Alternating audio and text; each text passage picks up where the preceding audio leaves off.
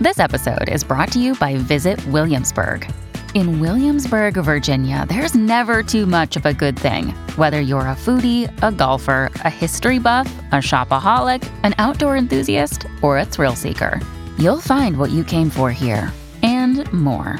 So ask yourself, what is it you want? Discover Williamsburg and plan your trip at visitwilliamsburg.com. Mom deserves the best, and there's no better place to shop for Mother's Day than Whole Foods Market. They're your destination for unbeatable savings, from premium gifts to show-stopping flowers and irresistible desserts. Start by saving 33% with Prime on all body care and candles. Then get a 15-stem bunch of tulips for just $9.99 each with Prime. Round out Mom's menu with festive rosé, irresistible berry chantilly cake, and more special treats. Come celebrate Mother's Day at Whole Foods Market.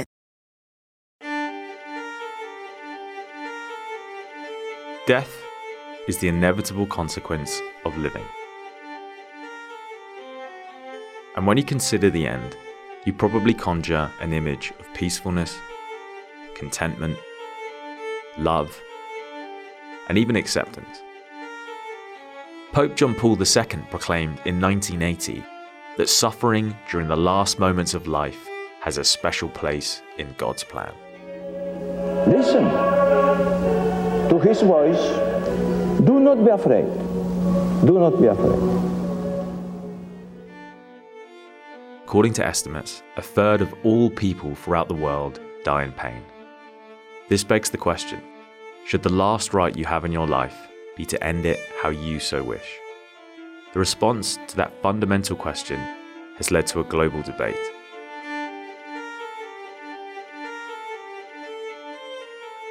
Euthanasia quite literally translates as a good death.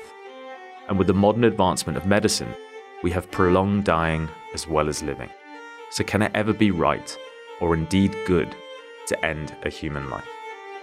For this story, we're focusing solely on assisted dying, the practice whereby a person suffering from a terminal illness or incurable condition is helped to take their own life.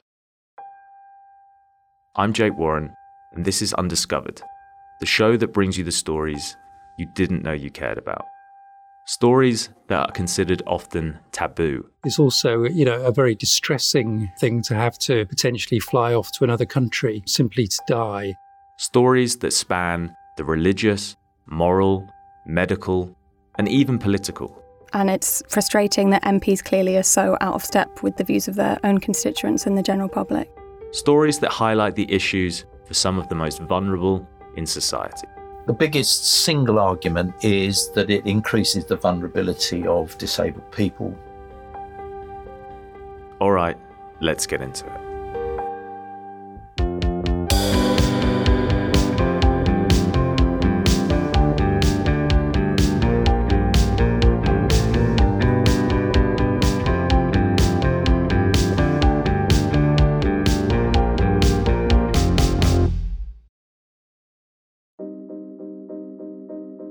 Best place to start this story is in America, with a woman called Barbara Coombs Lee, one of the pioneers and architects of the movement to legalize assisted dying, not only in the States, but the world over.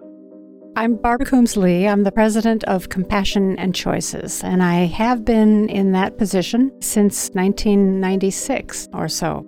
We are a national organization and our chief advocacy is around medical aid in dying. My 25 years in nursing and medicine was just kind of one long sensitization experience. And I sometimes say that the work I ended up doing, advocating for autonomy and dignity and choice at the end of life, was kind of a redemption for the atrocities I personally committed in my days of intensive care. When I was a young nurse, I subjected people to tying them to the bed frames when they fought their tubes, pushing large bore needles into very small, fragile veins, passing tubes down noses and throats, and sedating people who were on a ventilator and fighting the ventilator. Much of it is kind of barbaric. And in those early days, that was really the norm. And, you know, frankly, many people endured a lot of torture before they died. And it's taken 40 years um, for the realization to kick in that that's not appropriate for people who are old and frail and terminally ill and close to death from their cancer. Um, that's just brutalizing a dying body. Um, w- once I had those experiences to uh, kind of bring the problem home to me in, in vivid, vivid, bold relief, it was just natural to launch into a career that educated people, sensitized people, alerted people to the kind of empowerment, discernment that they would need to exercise in order to avoid those sorts of horrific scenes at the end of life. It's really interesting the way in which you talk about your medical career, you know, 25 years as a nurse, because we always think as medical practitioners as you know upholding the Hippocratic oath. You know, it's being a positive thing in order to save lives and stop suffering. But those conversations didn't happen in 1972. They don't happen often enough now. People's health status changes, the quality of their life changes, and so their their priorities change, their desires change. You were one of the authors of the, you know, the Oregon Death and Dignity Act from 1994. For those that don't know, maybe you could explain exactly what that is. The Oregon Death with Dignity Act was the first law in the nation to authorize the practice known as medical aid in dying. And what that means is it authorizes an eligible person, an eligible person is one who is terminally ill and mentally competent, an adult, and a resident of the state, to ask their physician for a prescription for medication that if they were to decide to take it, would cause them to go to sleep very rapidly and die peacefully in their sleep. This law has been in effect since 1997. It was held up in court um, for three years before it came online. It's been challenged in every branch of government legislatively, executive branch, the judicial branch multiple times.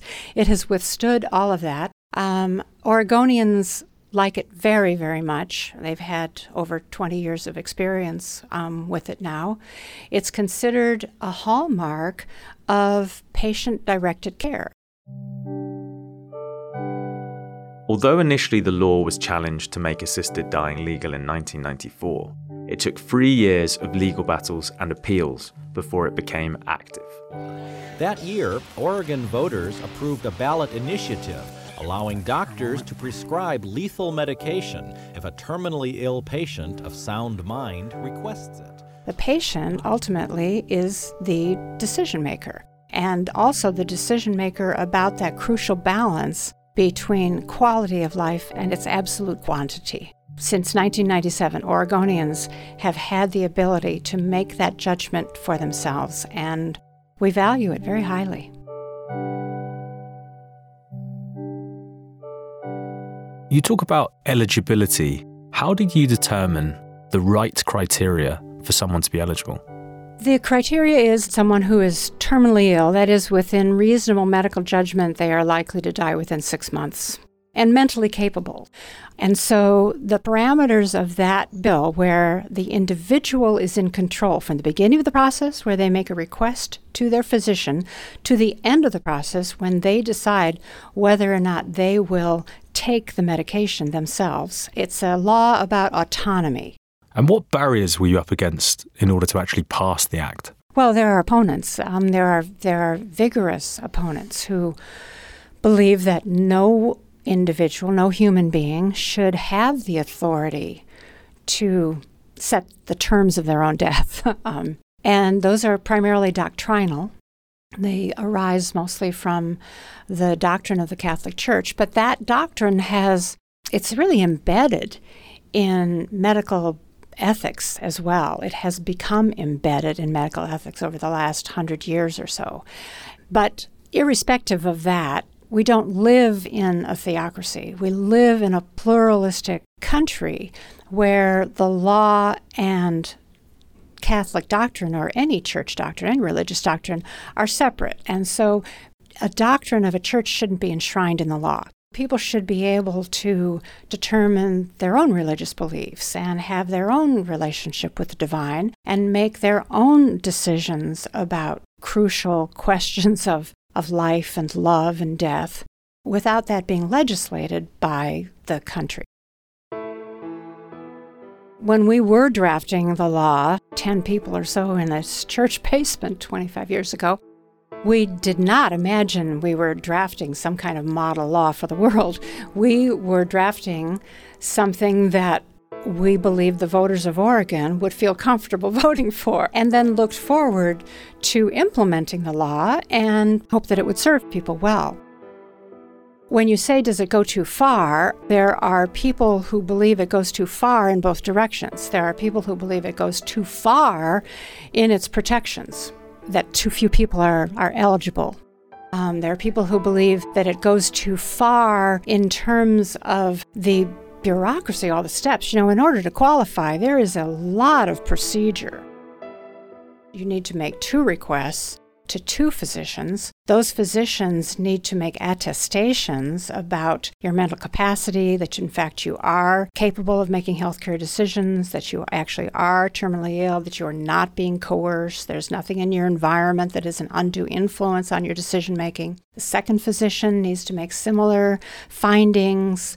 Then you need to sign a form, making a formal request that has to be signed by witnesses that also attest to your mental state and that you're not being coerced as you sign this form. There's a 15 day waiting period and there's a 48 hour waiting period between the, the written request and receiving the prescription. So there are, there are lots of hoops and hurdles to, to get through.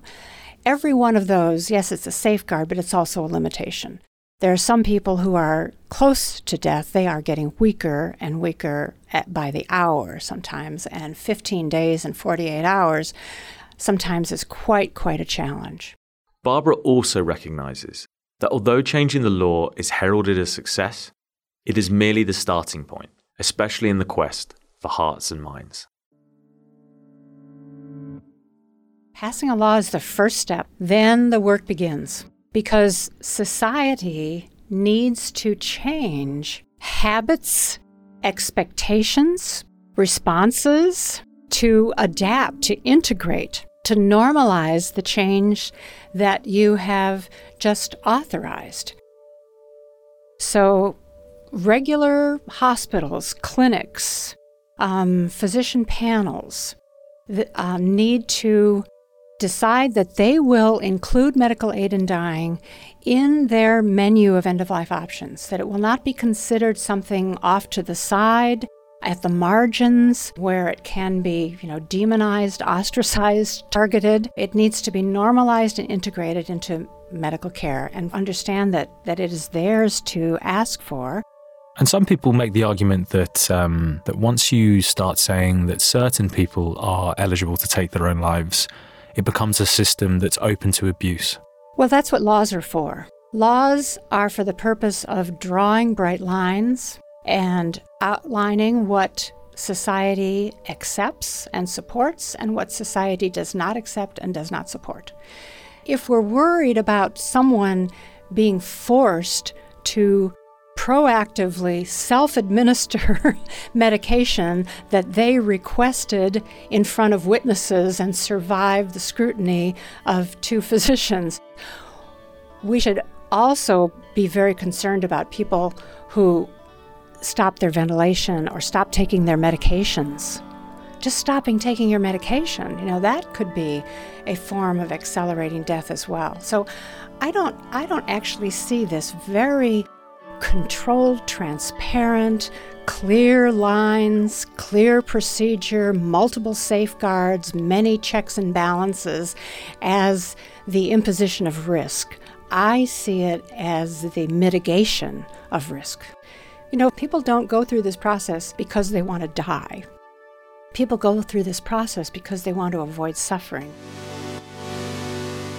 It's a tremendous relief of anxiety to know that if you find yourself at the verge of your worst nightmare, you have a way out. And people, their mood changes, their families report how more engaged in life they are once that anxiety is relieved and people have the medication in hand. Um, and then the other thing that it goes to show is that, uh, you know, of course, people aren't coercing other people to take the medication. You know, family members want their loved ones around as long as possible. And sometimes death overtakes us before we ever have the need for any intervention.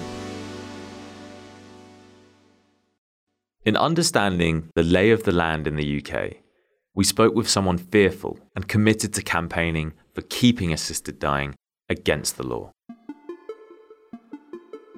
My name is Phil Friend. Um, I'm uh, one of the supporters and conveners of an organisation called Not Dead Yet UK. Uh, that organisation works to maintain the status of the law in relation to assisted suicide. We're opposed to a change in the law. I'm a disabled person myself and have been since the 1950s. So that's a bit about me.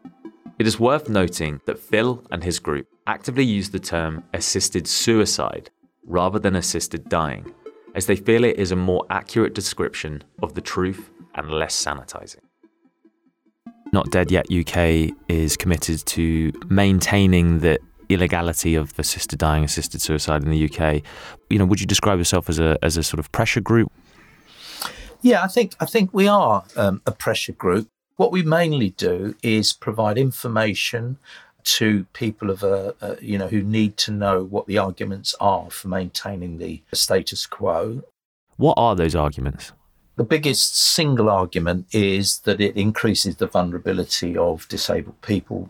But we're not arguing that suicide is wrong. If, if people want to do that, then that's their choice. What we are deeply concerned about is legalizing suicide so that people whose lives may be very complicated or difficult, or where they are very vulnerable, uh, that it would be easier in some ways for them to be killed or to ask for help to die. So that's the primary mission I think what's interesting for us is the fact that there is a judgment made that, you know, for severely disabled people, their lives don't have any meaning. So therefore, it would make more sense for them to die. But we would never take that line with a non disabled person, for example. Phil, as a person with a disability, feels it is his responsibility to stick up for the vulnerable. We are very small, we have very limited resources, and the amount of resource being put against us are huge and considerable. A lot of it is about opinion, you know, public opinion. I don't know when the water was last tested here, but for example, it is argued that hanging would be favoured by the public, general public, for certain crimes, and yet somehow we've never, you know, that's been ignored. Um, why would it? Why should public opinion hold sway on this when actually what it's doing is potentially condemning a lot of people to a very early death?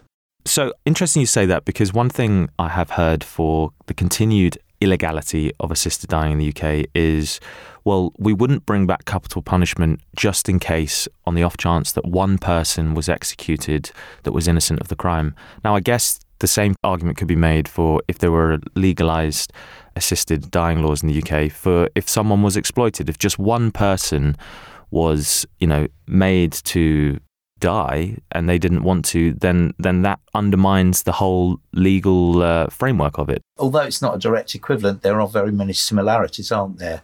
And I think what's what's happening in the the suicide assisted suicide debate is the idea that the first law of, of, of I think first responsibility of our government and all governments is to protect its citizens, to look after its citizens.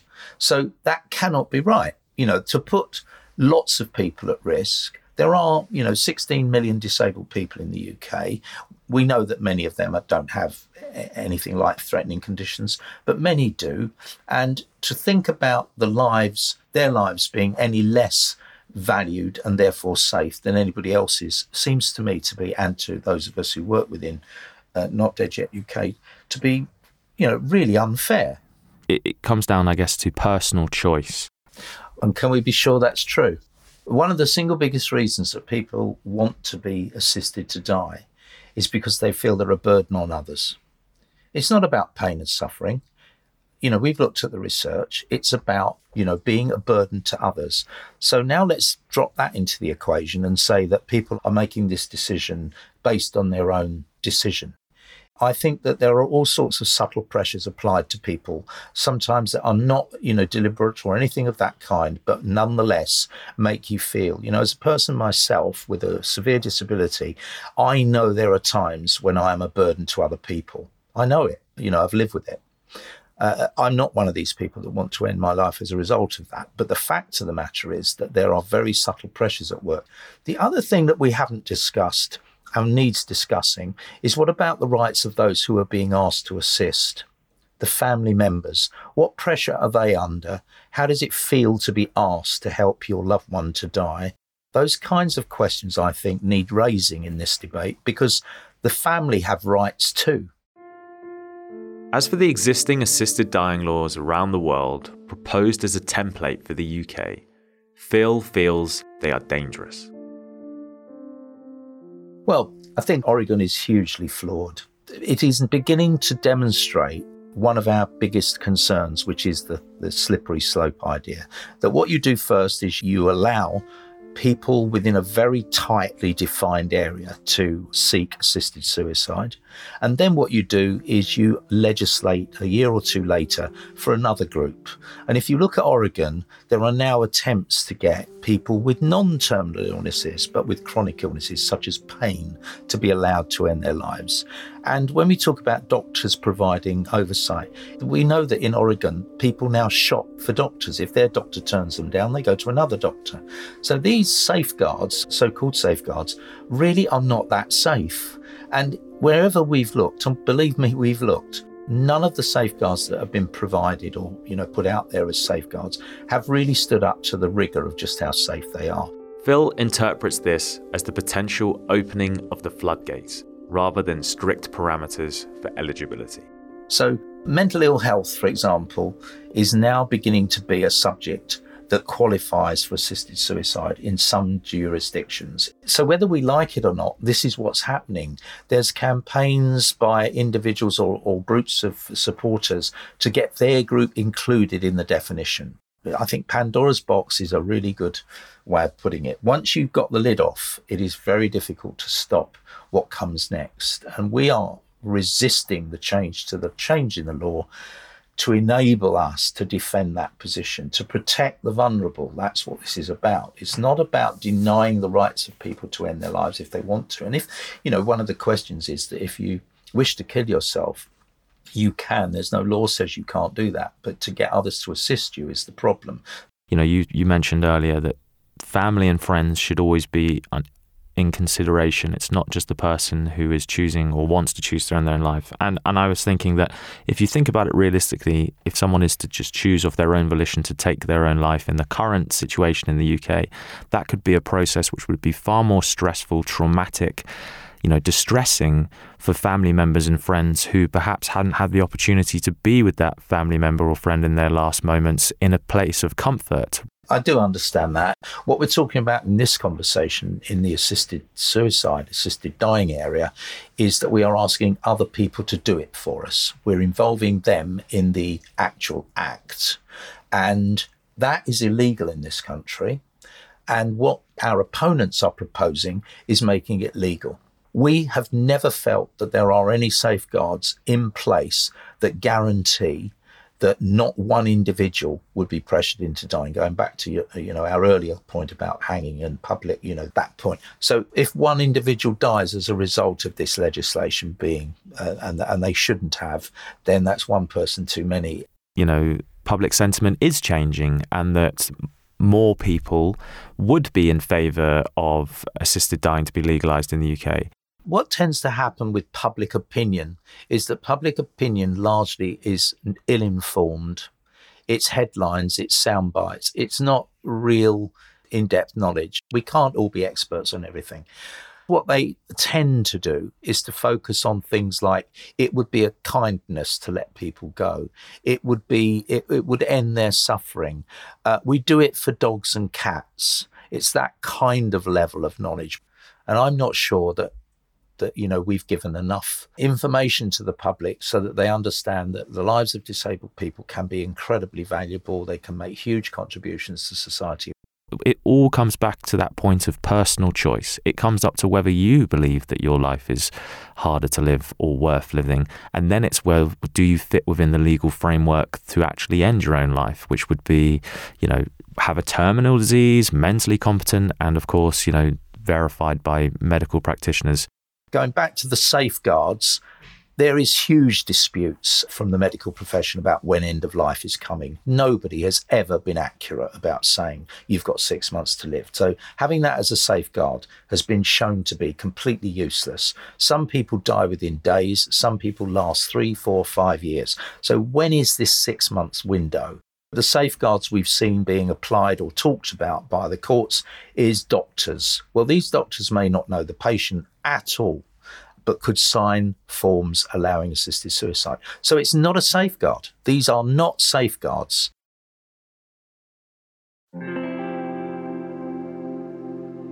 In order to understand the plans and likelihood of legalising assisted dying in the UK, we spoke to one of the leading organisations campaigning to that end. I'm Ellie Ball, I'm Media and Campaigns Officer at Dignity in Dying. Dignity in Dying is a UK based campaigning organisation. We're calling for a change in the law that would allow terminally ill, mentally competent adults in their final six months the chance of an assisted death. Assisted dying is really it's about compassion, it's about relieving suffering, with assisted dying, we're really talking about people at the very end of their lives whose choice over whether they live or die has already been taken away from them. They've got a terminal, incurable illness. They're expected to die in the next six months. And really, they just want a chance to have a say over how and when they die.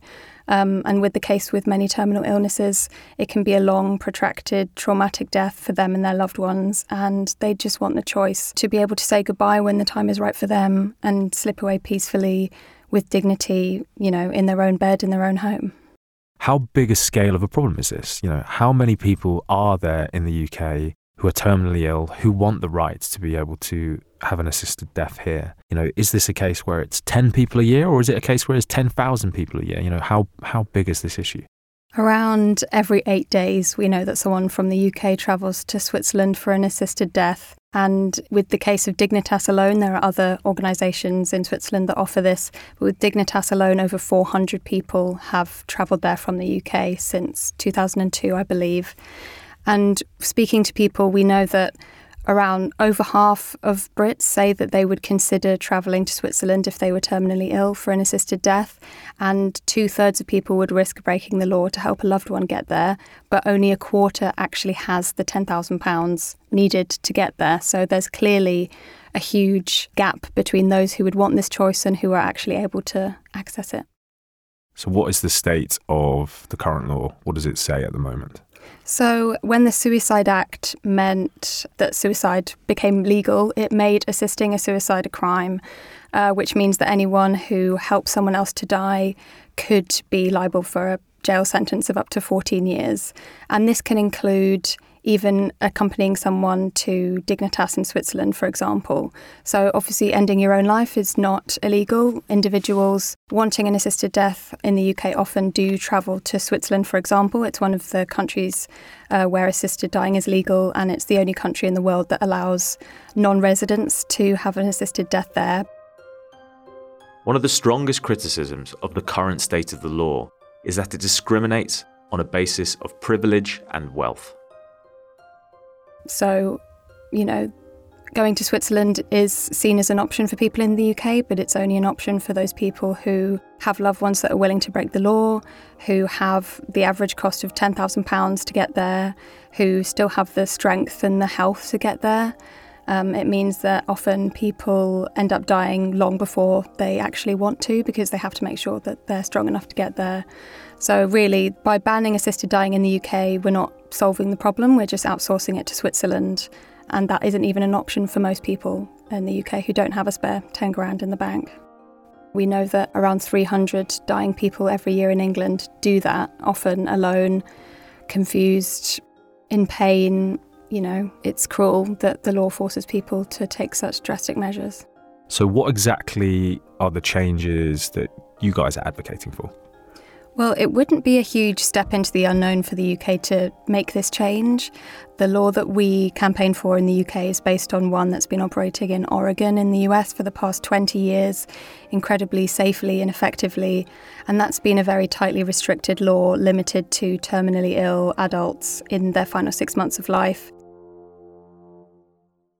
But is it a system that could be open to abuse? It's safer than the current situation. I mean, there's no there's no safeguards in place to protect people from being coerced into going to Dignitas, for example. You can only investigate someone ending their own life after the fact. So we believe that bringing in a very tightly restricted law, similar to the one that's been operating in Oregon and since spread to several other states and other countries around the world, is the best course of action for the UK. Of course, protecting potentially vulnerable people is at the forefront of our concerns.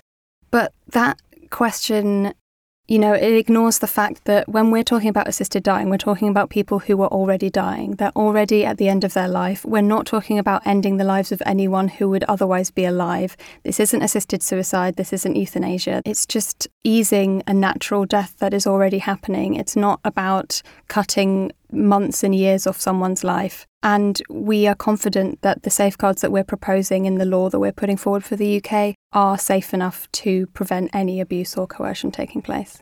Some polling was done. You, you have a sense, I guess, of the appetite of British people. Is this something that most people would advocate to have some form of assisted dying legalised here?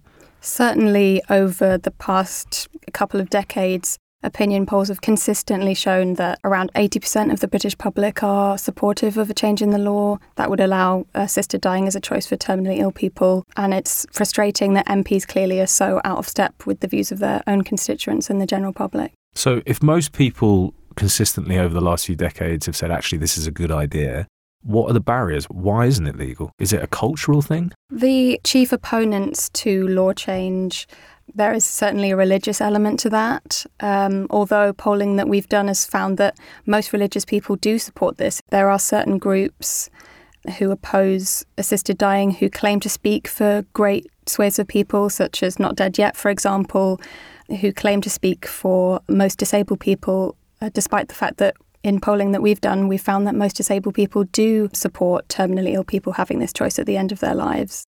This is perhaps where political constraints come into play. An MP taking a stand could be appropriately named an act of political suicide for such an emotive issue, whereas maintaining the status quo makes for an easier life. Our job is to campaign for the law that we think is best for the UK, but really it will be up to Parliament to decide. We want to make sure that all the evidence from across the world is scrutinised, that we can learn from the successes overseas and then craft the laws that are best for the UK.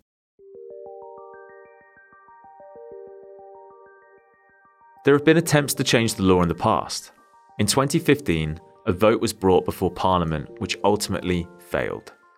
Also in 2018, the small, semi autonomous island of Guernsey in the British Isles looked like it could be the first to legalise assisted dying.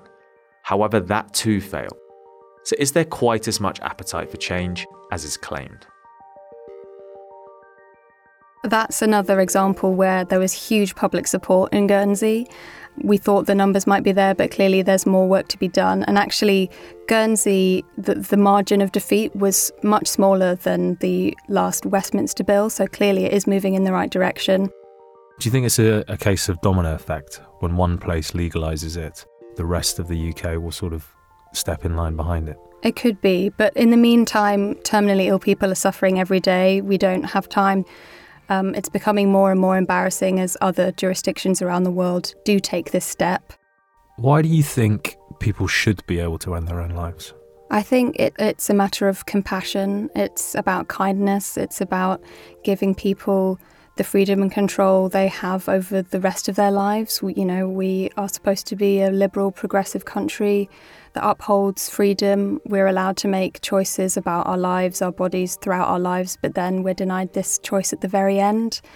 Um, we allow people to withdraw treatment that will lead to their death. We allow people to starve themselves to death, but we won't allow people to just take a simple medication that will allow them to say goodbye, slip away peacefully. It's just contradictory and it's cruel. You know, there's the old saying that we're five years behind America. Well, actually, they've had a legalized dying law for 21 years, so we're 21 years behind them. You know, the America sneezes and we catch a cold. So, just how far behind are we the rest of the world? It's disgraceful how far behind we are in the UK. It's ridiculous that a terminally ill person that lives in California or Montreal could have access to an assisted death, yet because they're in the UK, they can't have that option. So, if I was to ask you to look into your crystal ball, what does the future hold for us? Is this a case of when, not if? It certainly is. We know that this is a change that is going to happen for the UK. It's simply a matter of time. And for the sake of the terminally ill people at the moment who want this choice, we hope that it happens as soon as possible. Time is never an issue until it becomes short. If you've been diagnosed with a terminal illness and wanted the option of assisted death legally at home in the UK, what would you do? We spoke to someone going through that very dilemma. My name is Patrick Weimer. I was diagnosed with stage 4 bowel cancer in June 2017. I've been having chemotherapy and I was also on a drugs trial for a period of time. My prognosis isn't particularly good the doctor's view currently is that um, my life expectancy is probably sort of somewhere between one and three years, which obviously is a difficult thing to come to terms with. I'm lucky to have a very supportive family. I've got uh, my wife, Sarah, and uh, two children, Alice, 24, and Tom, who's 20. I try and stay as active as possible. I also do my blog. I'm quite active on social media. And I'm quite so keen on publicising and sort of campaigning for issues around bowel cancer. I think bowel cancer is, is one of those cancers that probably gets a little bit less publicity than others. I basically had some stomach pains and I'd been to see my GP because they became persistent, but nobody seemed particularly concerned, really. I think that everybody thought it was probably something fairly routine, nothing particularly to, to, to worry about. I was admitted to hospital as an emergency patient because the pains were getting very severe. And I was given a scan and an emergency operation and woke up um, basically to find I had cancer. You know, that was, um, you know, that was a shock. So until I'd had a subsequent scan, it wasn't completely clear the extent to which it had extended elsewhere in my body. And I think, you know, it, it, it was extremely tough. You know, I, I suppose what I found difficult is I was 52 when I was diagnosed. I'm, I'm just 54 now. And I think um, what I found particularly difficult for me was the fact that I've got two children in their early 20s who, you know, I very possibly won't see their lives develop over the next, uh, you know, 20 or 30 years, which I could have reasonably expected to be the case. And I think that's, I think for me, that was probably the toughest thing of all you, you kind of feel shortchanged. You feel that um, you know you should live until you're I don't know until your mid eighties or something, and instead you've got to look at um, you know potentially only living for another two or three years, and that's uh, you know that's quite a tough thing to uh, to accept. And you, you basically just got to kind of recalibrate everything and think in terms of weeks or months rather than years. Have you reflected for perhaps that idea of you know, losing your quality of life and being uncomfortable. Is that something that you are thinking about going forward? One thing I haven't really pushed is to know what is likely to happen towards the end of my life.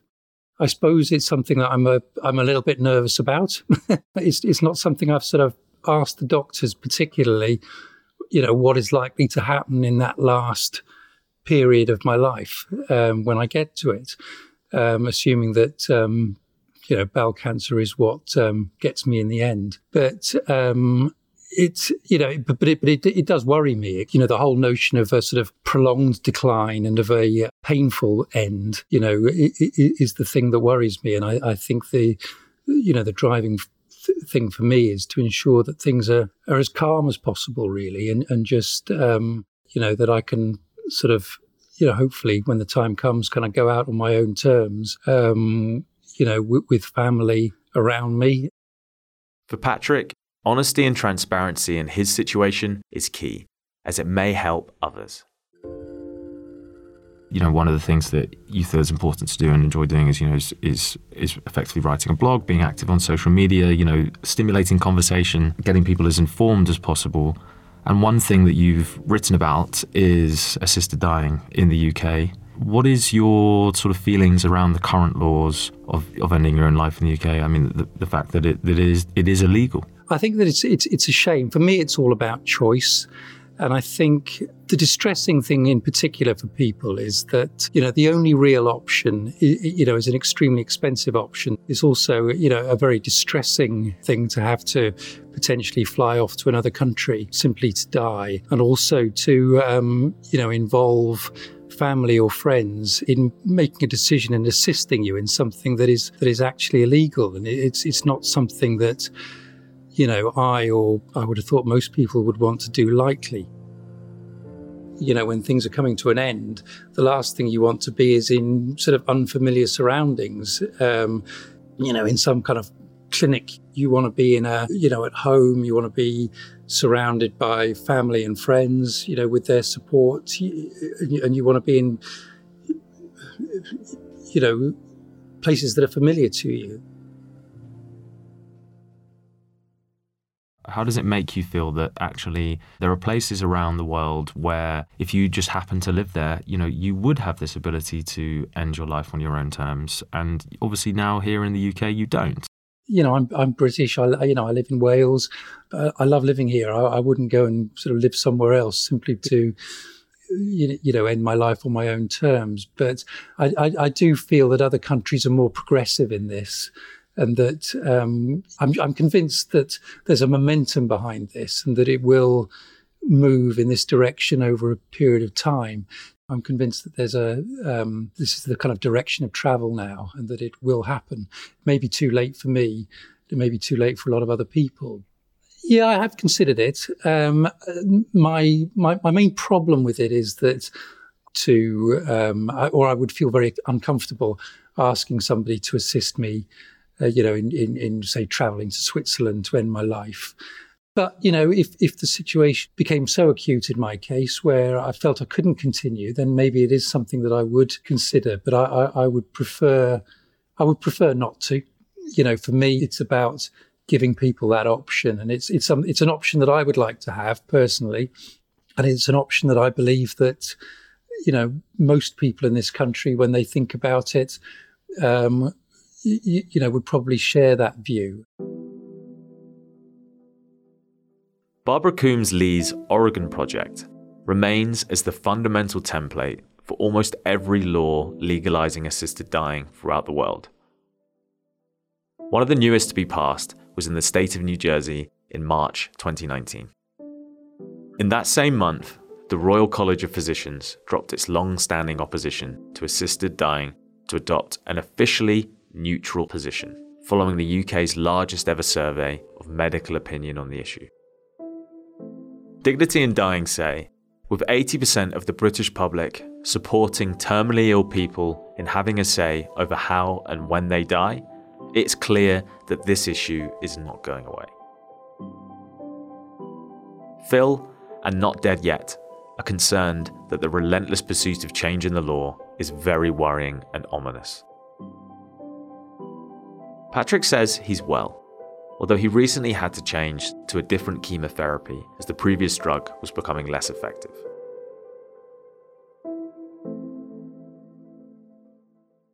This episode was hosted and produced by me, Jake Warren, produced and edited by Sandra Ferrari, with additional production support by Linos Jones, Douglas Detrick, and Rosalind Kafour.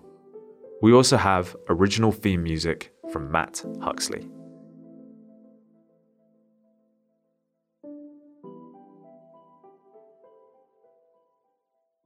The end of this story brings the first season of Undiscovered to an end. We hope you've enjoyed the show. And if you have, please do leave us a review on Apple Podcasts because actually that does really help us out. Thank you.